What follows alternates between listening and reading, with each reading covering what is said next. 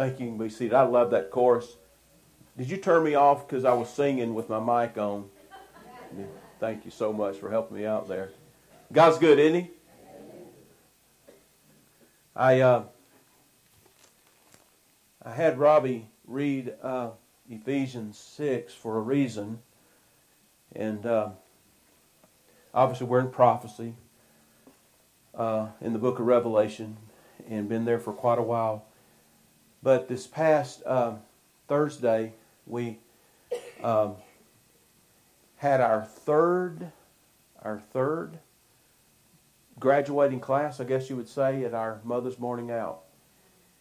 And uh, so in here, 40 graduates, 42 graduates, something like that, about 120 parents and grandparents, and six or seven dedicated teachers. We did that on Thursday. So this is our third graduating class. Amen? Folks, it's a great ministry, and I wanted Miss Diane to come and just share just a few minutes about just about what they're doing and, and the vision they have. Let me tell you how good it is. We have great teachers, a great staff. We're booked. We're already at capacity for next year, and we have a waiting list in every age group. And uh, so uh, that's you know because of Diane's leadership. Come on, Diane, share share a word you to come to the pulpit and stay down here? Where you want to go? Yeah. Yeah.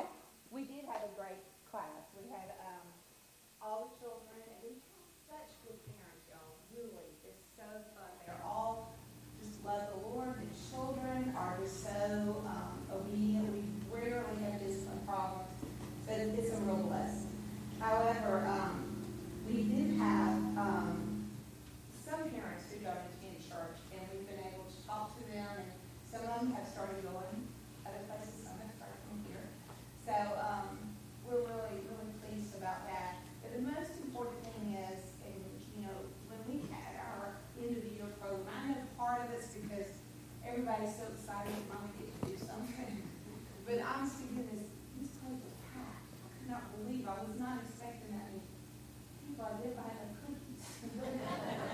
but um, but we did have a great time, and all the grandparents were just, you know, and the parents were just so complimentary. We, um, we did retire Miss Shirley, is she in here? Hey, Shirley. Shirley's. Miss Shirley's yeah. been with us since the very beginning, and, um, she decided this year that she- it was time for her to retire, and so, um, one of our, our two-year-old teachers taking her place, and then we hired a new two-year-old teacher. So we are, we're raring to go, we've been to, uh, already been to a, a training session in Chaco, the girls learned a lot, I learned, it was, it was really fun. And, um, we feel like we're, we're on track with where we need to be. But I, I do hope that you guys will continue to pray for us over the summer, that, um, you know, we're always learning, I never want to stop learning. And when it comes to uh, child development, there's always so much to learn. We, um, especially with special needs and autism, there's just so much going on in our, with our children now. So it's real important for us to stay on top of things, and we want to do the right thing for our kids, but we want to do godly thing for our kids, and most of all, teach them about the love of the Lord. So thank you so much for supporting us and, and letting us be able to have this ministry, because I really do feel like it's making an impact, so thank you. Thank you, Diane. It is interesting before you walk out, baby. How many? That's my wife. If you didn't notice, I called her baby. Yes, young. Um, how many autistic children do we have? Um, right now, this past year, we had three. Okay. If you know anything about autism, we're, we're for some reason we've developed an ability to minister uh, to autistic. We Good. It's a great blessing. Right. Parents don't have to take them somewhere Right. And plus, our numbers, our class ratios are to where it doesn't overwhelm our teachers to have a, a special needs, special needs child.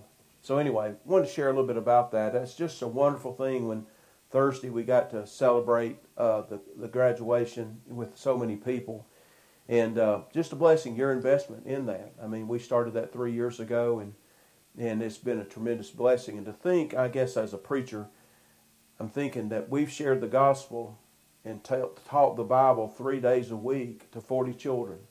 and uh, we're committed to that. And and that's just a great ministry of Redland Baptist Church. Let me mention a couple other things. Um, if you have your Bibles, go ahead and turn with me to Revelation chapter 11. And and when you're while you're turning there, and when you get to Revelation 11, then I want you to go back to Ephesians chapter 6. Okay. But uh, just a couple things as far as church life is concerned. Next Sunday, uh, obviously we know it's a holiday weekend, but we're going to have a, a church-wide luncheon following our morning worship service, and we're going to have spaghetti and lasagna and all the things that go with that, and just a great time for us to to fellowship. Uh, I think the cost is five dollars, fifteen dollars a family or a love offering, and uh, anyway, we want you to stay next Sunday morning after morning worship for a time of fellowship and and eat, eat lunch with us. Also, we're starting back our SAM, a senior adult ministry, our SAM ministry will begin again this Thursday at 8:30, correct? And so it's uh, it, has been like 16 months, 15 months since y'all met. Uh, I can remember how difficult it was for us to decide that we weren't going to meet anymore on those Thursday mornings. And it's hard to believe it's been that long. But uh, we are going to start our Sam's ministry back uh, on, on Thursday. And also, Miss Teresa. Hey, Teresa. You want to stand up and sing for us? Okay. Teresa will be, if you have any questions about the, the say, what whatever right, money, or even ordering something for, for Avery, uh, she'll be in the foyer after morning worship. So you can see her. She'll be out in the foyer after morning worship. Hold your finger at Revelation chapter 11. You know, we, we, uh, been looking at the, we're in the, what they call the trumpet judgments, seal judgments, trumpet judgments, and then bowl judgments. We're in the, we're in the trumpet judgments. And by the way, we're in the woes, the last three trumpets are called the three great woe judgments. And we'll get to that in just a minute. We're in 10 and 11. We'll be in 11 today. But I want you to go back to Ephesians chapter 6, where Brother Robbie so graciously read this passage. And I, it, I just, and I know this is unrelated to prophecy in, in the sense of, of the context. By the way, uh, but it is related because children go up to be accountable to the Lord, and one day Jesus is coming back, and Either you're saved or you're not saved. Either you'll be raptured or not raptured. You'll be left here in the tribulation or you'll be taken. Uh, I love what Paul says. Uh, we shall not all sleep. Not everybody's going to die and be in the grave.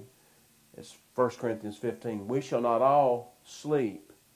But he does say, but we will all be changed. Talking about being, everybody who's ever been saved since the cross will be changed by the power of Christ. You know, the dead in Christ will rise first, and then all of us would be glorified, you know, receive our glorified bodies. And that includes boys and girls that need to be raised in Christian homes and be taught in churches. So, what the experience in Thursday, you know, for the third time, our, our graduating for our, our Mother's Morning Out, it made me think about home life. And uh, I will return to this on Father's Day. But I just wanted to read uh, Galatians, I mean, uh, Ephesians 6, I mean, Galatians, I'm sorry, Ephesians 6 uh, yeah, one more time and, and just share with you a little bit about what the text is saying about, about parenting. Uh, this is Ephesians 6, verses 1 through 4. It says, just think about now, this is God's design for um, part of this is picking up on the fifth commandment. You know, honor your father and mother. By the way, that is the fifth commandment. Uh, it is a commandment with promise, and God promised that life would be better in the land, the promised land, if children would obey their parents. But folks, think how far how far removed we are from this biblical truth. Now, I'm not saying your life is far removed. It may not be. But how far our society, our culture, has drifted from biblical truth. Children, obey. Now, the idea of obey, really, it's a wonderful word. And I won't get into all the language part of it, but it's two words put together. The first word is to hear, And the second word is under. So if you translated the word literally, it would mean to hear under. It means to submit to what they say, if you want to put it in our term. So translated in English, it's obey. Children, listen to your parents and do what they say in the Lord, for this is right. This is a command. This is an imperative that children obey their parents in the Lord. Uh, this is how they understand accountability. This is how they get an understanding of God the Father that loves them. So, children, obey your parents in the Lord. Honor your father and your mother. I know prophecy says at the end of days, one of the signs that we're getting towards the last days of the church age is that you will not have common concern and love within the family. Paul mentions that. Honor your father and your mother. This is the first commandment with a promise. I wonder how many people even know that honor your father and mother is a commandment. And, and, and you know, you, how many people know it's in Exodus, it's one of the Ten Commandments. There's a lot of people have no idea. So that it may go well with you and that you may live long in the land. Fathers, do not provoke your children. Why does it say fathers? Because I know sometimes maybe DD, that's, that's Diane, or Mama, maybe Diane may provoke children to wrath sometimes, but why does it say, or, or women, wives, moms, grandmamas? I didn't mean to just pick you out, honey. You're precious. Precious, honey. Anyway, um, it says, why does it say fathers? Why, why does it say fathers and not mothers and fathers? Because who's the leader? Fathers. That's why it says fathers. Because father's the head of the home. And he's the spiritual priesthood. So it says fathers. And if you study this, you find that more than likely, if there's going to be uh, provoking in the home, it does happen more with fathers. But fathers, do not provoke your children to anger. But I love this phrase, and somebody gave me a book by this title the other day from a conference they went to, and they're not here today. But the book is called Bring Them Up. And, and children, don't, don't provoke, fathers, don't provoke your children to anger, but bring them up. You know, you could not find a more living word than the word that is translated bring them up. Uh, it, it could be a farming word. It was a word used in sowing and reaping. And, and a husbandman, uh, like when a farmer would be responsible. So you would sow the seed, you'll nurture the seed, you'll protect the seed until it produces fruit. It's the whole process of nourishing that until it produces, until it grows and matures. It's kind of the whole word there. So, fathers, do not provoke your children to wrath, but bring them up. Uh, one scholar says, uh, nourish them up. I like that. Uh, one scholar said, nourish the life of faith. I like that. So, fathers, do not provoke your children to, to anger, but bring them up in the discipline. Another great word, discipline. And this is the word that a, a, a first century Greek would use, even or a Jew that spoke Greek would use to describe the education of a child through its preschool and, and, and school age years. It's the word they would use for like preschool and childhood education. That everything that that that child. So it's translated here the discipline. That all the things that are required to raise a, a godly child, all the things that are required, translated here discipline. Just think about the responsibilities of the home. Fathers, do not provoke your children to anger, but bring them up nourish them up in the discipline and instruction of the Lord. When we think about the Shema in Deuteronomy 6, where, you know, where God commands the children of Israel when they go into the new land, that when they go into the promised land and they inherit houses and fields they didn't build and didn't plow. And he says, I want you to remember my word and, you know, as you walk in the house and walk on the way, teach them to your children when they lie down, when they walk, and put them as frontlets on your head. And what, they would do is remember God's word. And here it says instruction. It says in the discipline and instruction of the Lord. Um, and, and this word uh, instruction, to me, uh, it, it's it's it's a word they use in counseling a lot. Uh, a type of counseling that we believe in, called nouthetic, but it means to uh, frame the mind. So fathers and parents are to discipline and frame the mind of their children in the Lord. Have a massive responsibility to teach boys and girls. Folks, there's a massive responsibility, a huge responsibility that we have. The home, home is the teaching element of, of for children. And we need as a church, but we as parents need to be committed teaching our boys and girls. I, I think about when we do parent-child dedication, we'll say, we talk about teaching faith living. We want to be committed to teaching the Bible to boys and girls.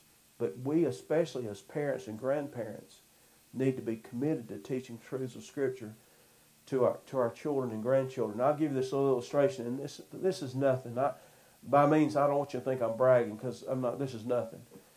But our, you know, we recently, my, my grandson, our oldest grandson, was saved about a month ago, and I baptized him two or three weeks ago. And so what I've started doing is, uh, he's nine, just turned nine, and so at least once a week, I call him on the phone. They live in Opelika. And I'm going to do it for Solomon when Solomon gets old enough where we can read together. And, and Caleb, I, I'll say, I want you to go to the book of, we've been in the Gospel of John, and we've been in the book of Genesis. And so he'll find his dad will be there with him. I get to preach to his dad while he's there too. So, and so he'll turn to the passage, and I read the scriptures, and I say, now, Caleb, this is, you know, you understand what that's saying. And so for, it's not for more than 10 minutes, but we read, and then I'll read a verse and he'll read a verse, and then I'll read a verse and he'll read a verse. And then I'll comment and I'll tell him about this is what God's Word is saying. And folks, this is some of the glorious things I do today is, to, is take just a few minutes each week and teach my grandson about God's Word. Amen? Well, folks, this is the stuff we're supposed to do every moment of every day. We're to nurture faith living. Now, I say to say this. An important thing that we do as a church is we nurture faith living with the parents in Mother's Morning Out. That's a blessing. But another blessing is we do this every Sunday morning in Sunday school. Amen? Every Sunday morning. We do it in Bible study. We nurture faith living for, for boys and girls. We're doing it right now in, in children's church. We're teaching them about God's holy word and the love of the Lord Jesus Christ. So, folks, this is why we love the church. This is why we are the church. We want to nurture faith living. Amen.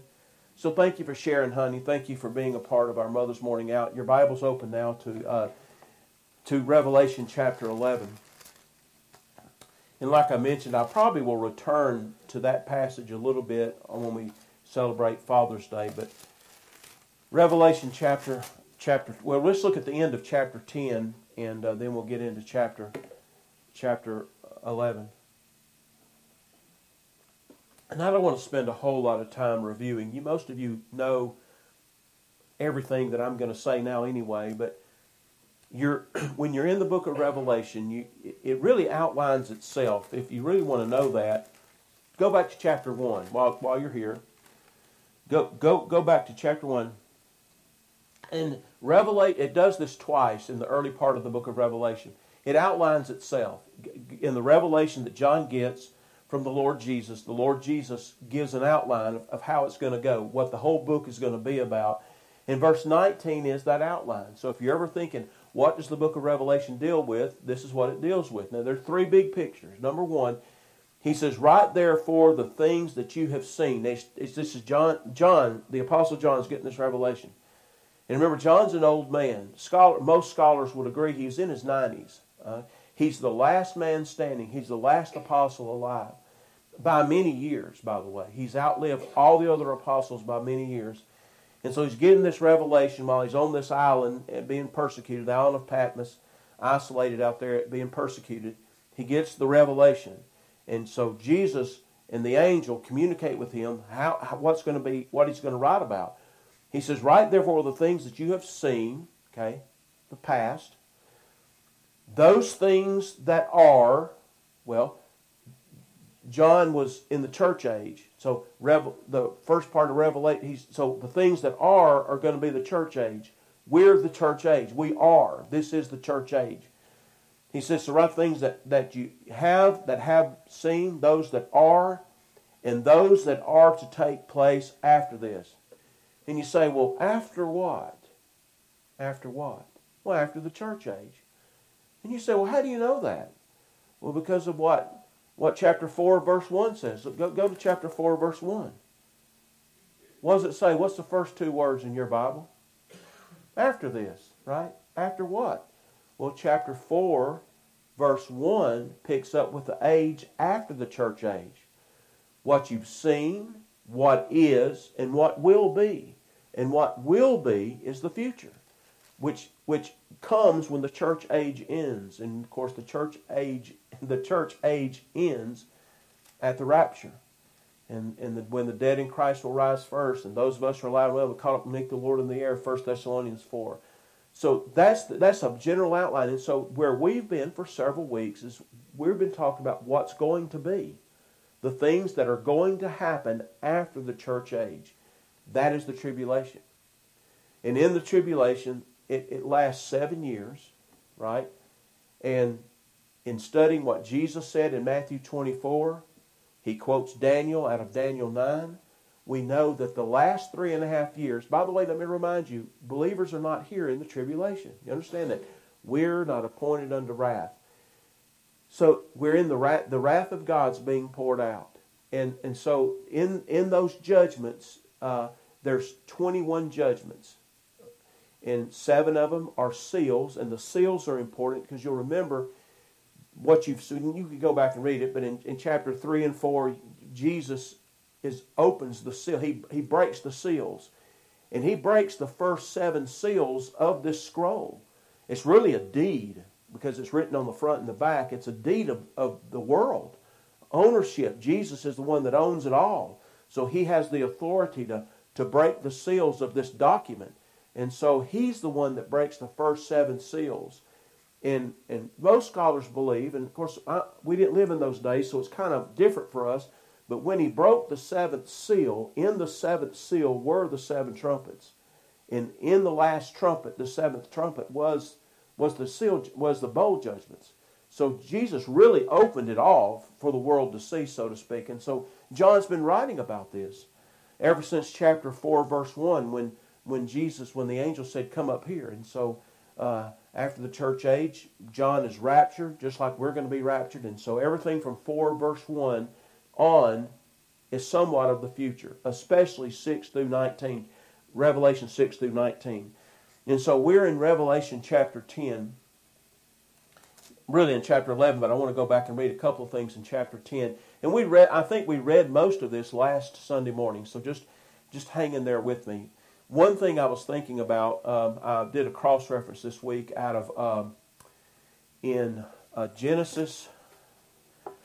It's Genesis chapter 13. I, for the sake of time, I, will just quote it.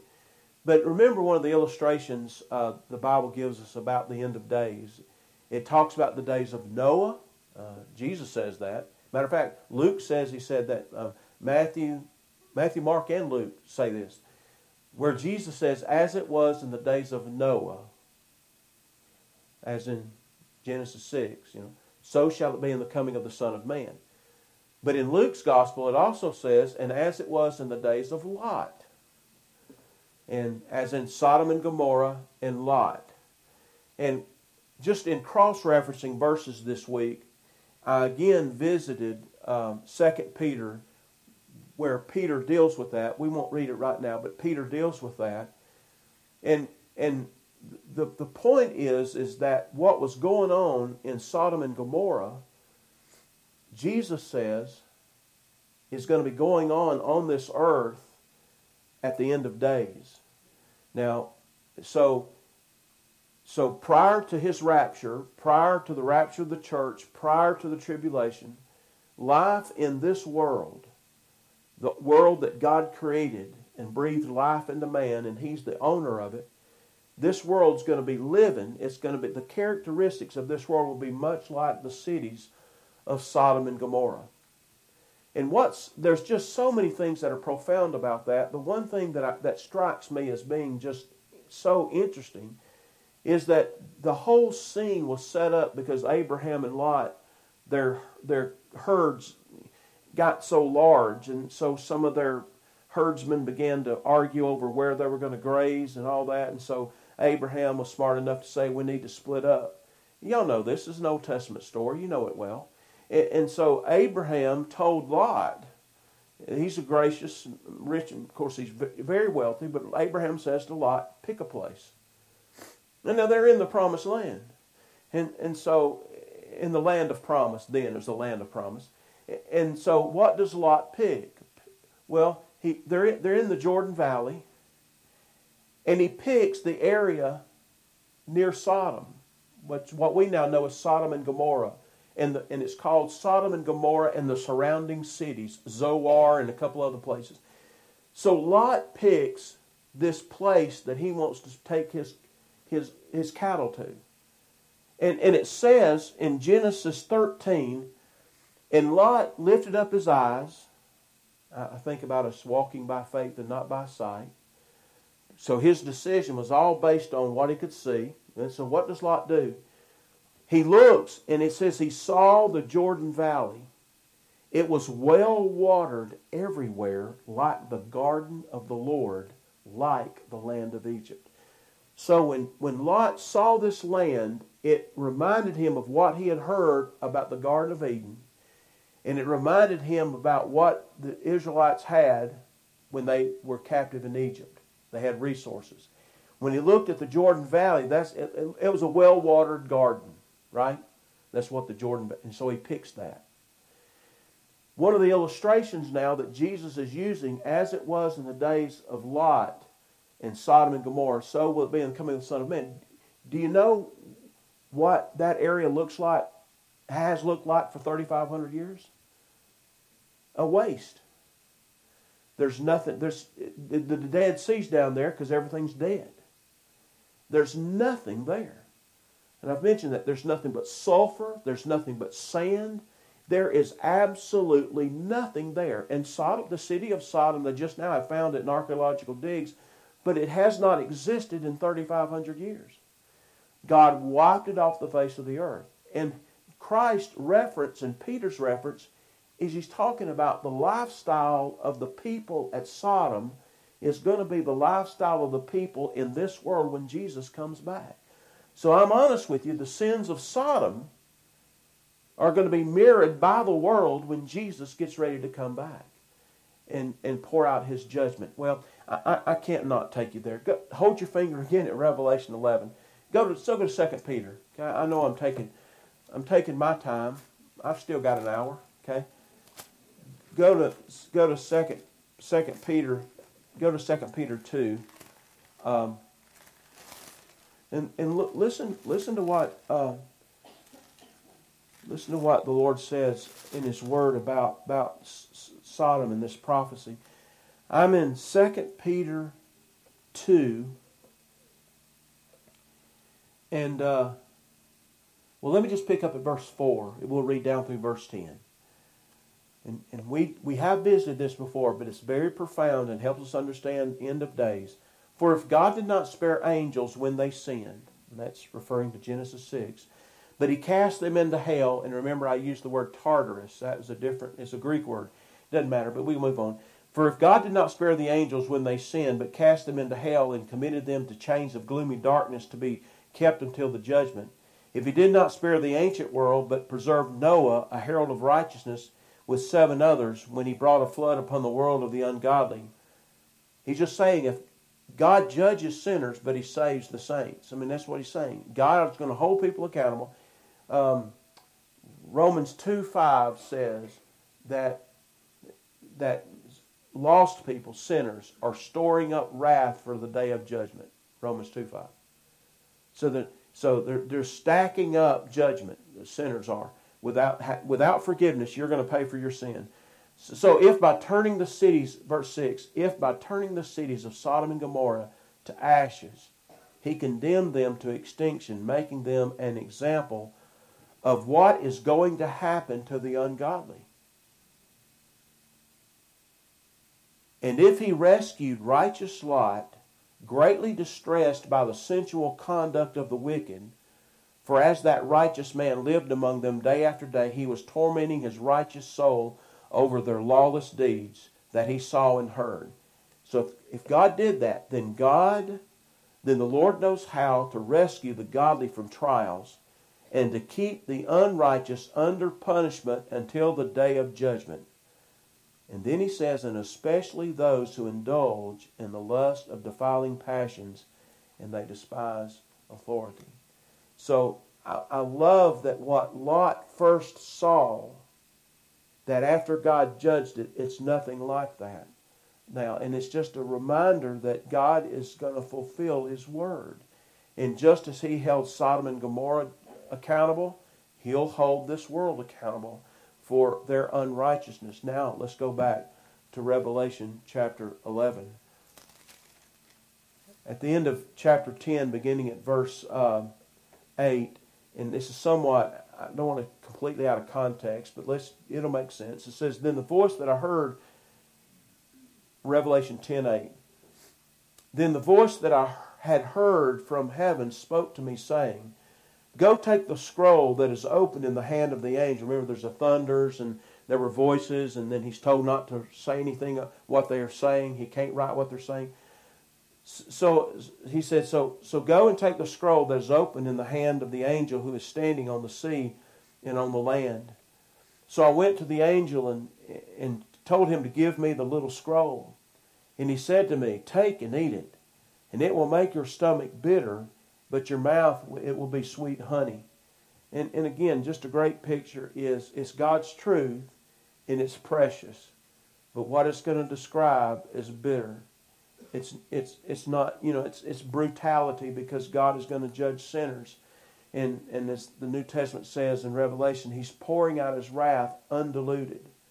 You know, there's no redeemer, there's no substitute, there's no advocate. Jesus Christ. These folks are unsaved, unredeemed, and His wrath is going to be poured out on sinners, undiluted, full force of God's wrath people are going to be reckoning with God the Almighty without any substitute. And it's not going to be pretty. Um, so, so when you know the truth, I mean, it's great to know God's Word, but to, to know what's happening to people is going to be bitter. I think that's what he's talking about. And it says, And I took the little scroll from the hand of the angel and I ate it. And it was sweet as honey in my mouth. And, but when I, I had eaten it, my stomach was, was made bitter. And I was told, You must again prophesy about many peoples and nations and languages and kings. Now, there is, a, there is an interesting part of chapter 10 where there's these voices that he hears and they speak, but then God, he tells him to seal up the seven thunders that spoke, and you can't write it. So it's interesting that there is part of this judgment that John heard and it's the only part of the book of Revelation that it says that John heard something from the heavens that God did not allow him to write. Uh, Paul kind of had some of that when he went to the third heaven, 2 Corinthians 12, and he talked about, he wrote that some of those things you just can't talk about his experience. We don't know. We people would like to know, but we don't know what all John experienced in those seven thunders chapter 11. This is extremely important. Remember, I mentioned to you that the gospel, the gospel saves. You need the gospel. You and I need to be living the gospel and sharing the gospel. Um, it is in Christ alone that God saves. You know, in Christ alone, by faith alone, through Scripture alone, that God saves sinners. This is how He does it. And during the tribulation, God is going to have witnesses during the tribulation even you know when we first started in Revelation several months ago, some of the first parts of the tribulation, we, we meet the, the 144,000 witnesses. And they witness, and, and there's this multitude that are saved uh, that nobody can number that are saved during the tribulation. And they're saved because they hear the gospel. And folks, people, in order for people to be saved out of the world of darkness, and if you've been listening to our studies, when I say the world of darkness, you understand how severe that is under the under the domain of Satan. That that would, in order for people to be saved and see the light, they have to hear the gospel. It's the power of Christ in the gospel that's going to bring them to salvation. Nothing else but that. And that's true now, but it's going to be true in the tribulation. People will hear the gospel of Christ during the tribulation. And these are, you have the 140, you have 144,000 witnesses that are Jewish. Then you also have these two great Jewish witnesses called the two great witnesses, and that's what we're going to read about in the next uh, seven minutes. Then I was given a measuring rod like a staff, and I was told, Rise and measure the temple of God and the altar. And this is in heaven. By the way, everything that was built on earth, the true temple is in heaven. The, the true ark and all those things. What was put on earth is a model of what's in heaven. The original's in heaven. I was given a measuring rod, staff. I was told, Rise and measure the temple of God and this altar and those who worship there. But do not measure the court outside the temple. Leave that out, for it is given over to the nations. Now, what does this imply? If, if John, now this is during the tribulation, he's to measure the temple. So, what can we imply by that passage? If you're a literalist, if you believe it says what it means and means what it says, what can we say from chapter 11, verses 1, 2, and 3? Is there going to be a temple on this earth during the tribulation? Yes. That's what it's telling us, okay? It says, uh, Paul says the same thing in 1 Thessalonians. Uh, John says the same thing. So there's going to be a temple. So, but do not measure the court outside the temple. Leave, the out, leave that out. First give it over to the nations, the outer court of the temple. And they will trample the holy city for 42 months. Now remember the, the, the, the last half of the tribulation is called the Great Tribulation. And remember what marks the beginning of the Great Tribulation? Remember what the Antichrist does? He, he goes to this very temple that's going to be reconstructed and he's going to violate the very covenant he had made with Israel three and a half years earlier. And then not only is he going to break the covenant, he is going to demand he be worshiped in the very temple that the Jews had built to worship Jehovah God. And that's the Bible calls that the abomination of desolation. Okay? That's what begins the great tribulation is him defying the original covenant he made with Israel. So it says he, it will be given over to the nations and they will trample the holy city for 42 months. That's three and a half years. 30 day months, by the way. Jewish calendar. And I will grant authority. So they're going to be just, this last part of the tribulation, they're going to be just running wild. I will grant authority to my two witnesses. And they will prophesy, by the way, if you read that in the original language, it said, it really reads, the two witnesses of mine. These are witnesses that God has planned from eternity past to use at this very moment in time in history. Uh, translated to my two witnesses, I just love the two witnesses of mine uh, that are mine. I will grant authority to my two witnesses. Are you his witness, by the way? Think about that. Are you a witness for Christ? Acts 1 8. You shall receive power after that, and then you will be my witnesses. You will be, you will be my witnesses. The Great Commission, witness. Uh, we're to be witnesses of the Lord Jesus Christ. I love what John says in 1 John. He says, What we've seen, this is what John said a witness was what we've seen, what we've heard, and what we our hands have handled, we now declare to you.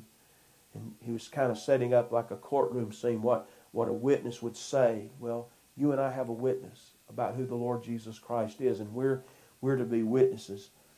So anyway, so and I will grant authority um, to my two witnesses, and they will prophesy for 1,260 days. That's three and a half years exactly.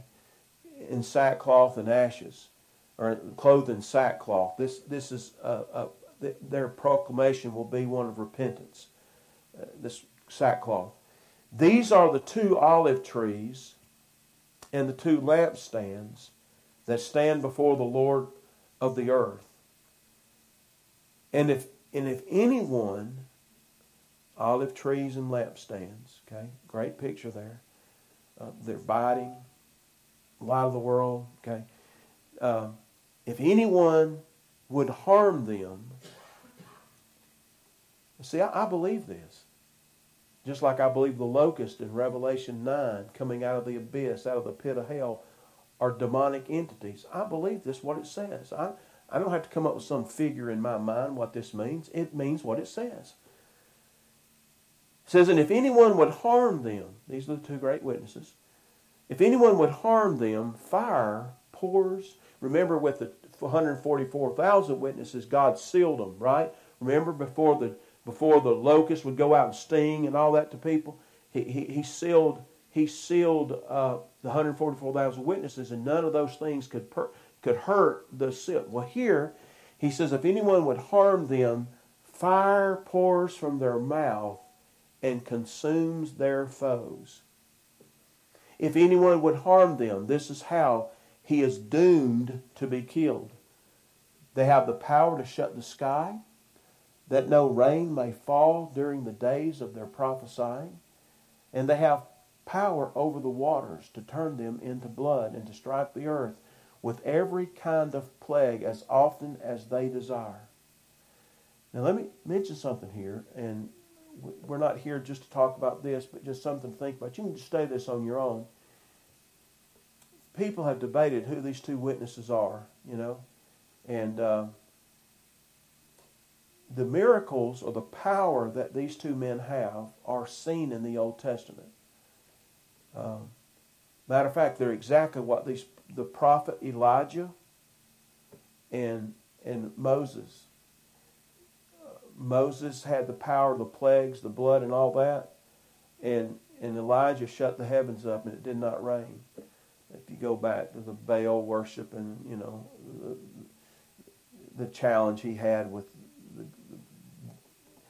with the prophets of Baal. So they can make it won't rain and and over the waters to turn them into blood and to strike the earth with every kind of plague as often as they desire.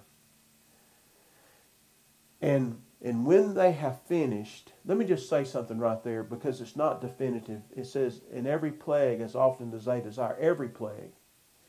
And if you'll remember, I, I don't know if you've ever thought about this, but the plagues of Egypt that God used Moses, when Moses would, through God's power, would would project, would you know, predict a, a plague, and then Pharaoh would have a hardened heart, and then God would deliver the plague. Right? All the plagues were in defiance of one of the gods that Egypt worshipped. You with me? Every plague was a rebuttal of some deity that Egypt had erected and they worshipped and said, This is one of the gods that we worship. So whether it was frogs or blood in the river, all of these were responses to deities they had built to worship. Well, it makes me wonder that when these prophets are on the earth during the tribulation, what kind of plagues may they be able to deliver based on the gods that this world will continue to worship? Just a thought uh, says, and strike the earth with every kind of plague as often as they desire. And when they have finished their testimony, by the way, you will live until God's through with you. Okay? You will live until God's through with you. It says, when they had finished their testimony, the beast, now this looking at your Bibles, I'm going to tell you something you may not have even known. The beast that rises from the bottomless pit what? By the way, this is the first time he's, he's known as the beast in the book of Revelation. Won't be the last time he's called the beast. here's something to deal with, okay? We can't deal with it right now for time. But look, it says, and when they had finished their testimony, Okay? The beast that rises from the bottomless pit, well, the beast ends up being the Antichrist. Okay? Not Satan. This is the Antichrist. And where did he come from? He rises from what? The pits of hell. The abussos. Kind of bottomless pit. You go over to chapter chapter eight. I mean, we are introduced to the the the, the entities that come out of the uh, chapter eight, nine, verse one, the bottomless pit. It's the abussos, it's hell. It says it rises from the bottomless pit and they make war on them. So the beast again, I can't I can't deal with it. but the beast rises from the bottomless pit and he makes war on them and he conquers them and kills them. Now, by the way, let me tell you something. This is how you know that these witnesses are overcome. They're overcome and conquered by the beast. And again, I know you know this, and I know if you're studying this, you're thinking, you know, it's, it's, I kind of get this. But you know that, that the church can't be represented here. The church is gone because the church will not be conquered. We're, the church is overcomers. So these two men don't represent, or prophets don't represent the church. The church has already been gone. And you know that they're not present because these people, these guys are defeated. The church, you know, and the gates of hell will not prevail against it. You with me? So we know that the church is gone. It's already been victorious. So it says, and, and when they had finished their testimony, the beast that rises from the bottomless pit will make war on them and conquer them and kill them. Are you reading your Bibles? This is incredible. Now you could imagine up until about 50 years ago when people read this, that they, they would not know not only how incredible this is, but how this is going to happen, right? And their dead bodies will lie in the street of the great city. It's really Jerusalem, but he gives them symbolism of, of their spiritual condition uh, that symbolically is called Sodom, sexual deviancy, and Egypt, idol worship, where their Lord was crucified. So we know it's Jerusalem. Okay, so they laid their dead bodies. That's what they've done to the city, by the way. And so they've laid the, the prophets in, in their city. For three and a half days, uh, some from the people and tribes and languages and nations will gaze. I'm sorry. For three and a half days, some from the peoples and tribes and languages and nations will gaze at their dead bodies and refuse to let them be placed in a tomb. So they will be on public display, to decay. Okay? And those who dwell on the earth, so people are going to watch it. Okay? And y'all know how that can happen. 30, 40 years ago, we had no idea how you could do that. But all over the world, people can watch it. And those who dwell on the earth will rejoice. This is the only rejoicing in the tribulation. Those who are dwell on the and remember that phrase dwell on the earth, earth dwellers that are that are in love with the world, this earthbound, they're bound to the things of the world that dwell on the earth is a very emphatic statement about the spiritual condition. Dwell on the earth. It says and those who dwell on the earth will rejoice over them and make merry and exchange presents. This is the new Christmas. This is a new holiday. They will celebrate the death of the two witnesses because these two prophets had been a torment to those who dwell on the earth. I think about my witness and your witness does this lost world, is it offended? Is it challenged by the words that I speak and the words that I share? They're tormented and by those who dwell are tormented by their words, by the things they prophesy. But after the three and a half days, a breath of life from God enters them. And they stood up on their feet. Now the rapture is going to be a quick event, you know in a moment, in the twinkling of an eye. That's how Paul puts it into the Corinthians. That's going to be a quick event, twinkling of an eye, you know, quick. Um, but this seems to be in a in a kind of a stage by stage process, and, and and since we believe the Bible, the world's going to be watching. I know I'm out of time. Let's finish. But after the three and a half days, a breath of life of God will enter them, and they stood up on their feet, and great fear fell on those who saw them. Then they heard a loud voice from heaven saying to them, Come up here. That's exactly what uh, the angel said to John in chapter 4, verse 1. Come up here. Now, obviously, this isn't the rapture because the rapture happens earlier before the tribulation ever starts. But it is like a rapture. Come up here. And it says, And they went up to heaven in a cloud, and their enemies watched them. Can you imagine the chaos in this world when these two men who have witnessed are recently, basically, they're resurrected on live TV for the world to see? It's a worldwide testament to the power of salvation, to the power of God.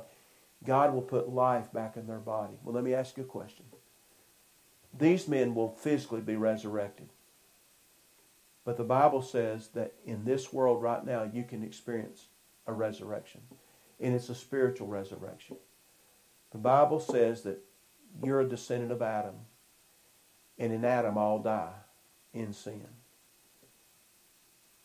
But God can save you from your sin by infusing inside of you a new life. The Bible calls it the new birth, where His life can be placed in yours by faith. I want you to know that Jesus Christ is coming to judge the world sin and righteousness. The only hope man has is in the name of the Lord Jesus Christ.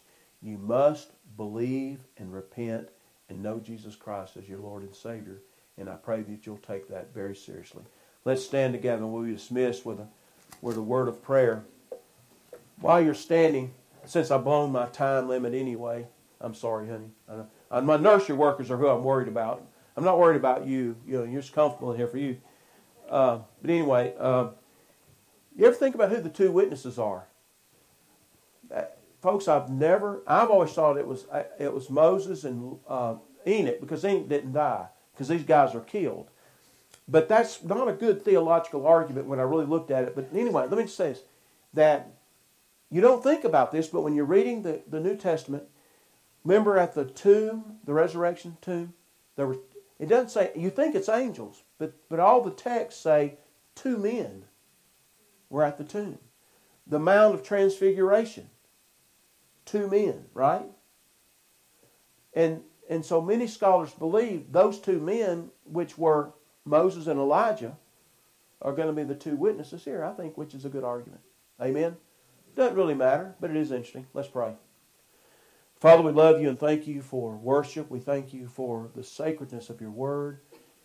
And Father, pray that, uh, Lord, even now that we'll realize that judgment is coming, that, that even though we live in a world full of wickedness and sin, that God, we've been sent here placed here as your witnesses to share the gospel and the good news of Jesus Christ so that, that you, through the power of the gospel, might bring people out of darkness into your marvelous light, that the chains of darkness may be destroyed, the works of the devil may be canceled, and they might be born again in the kingdom of God.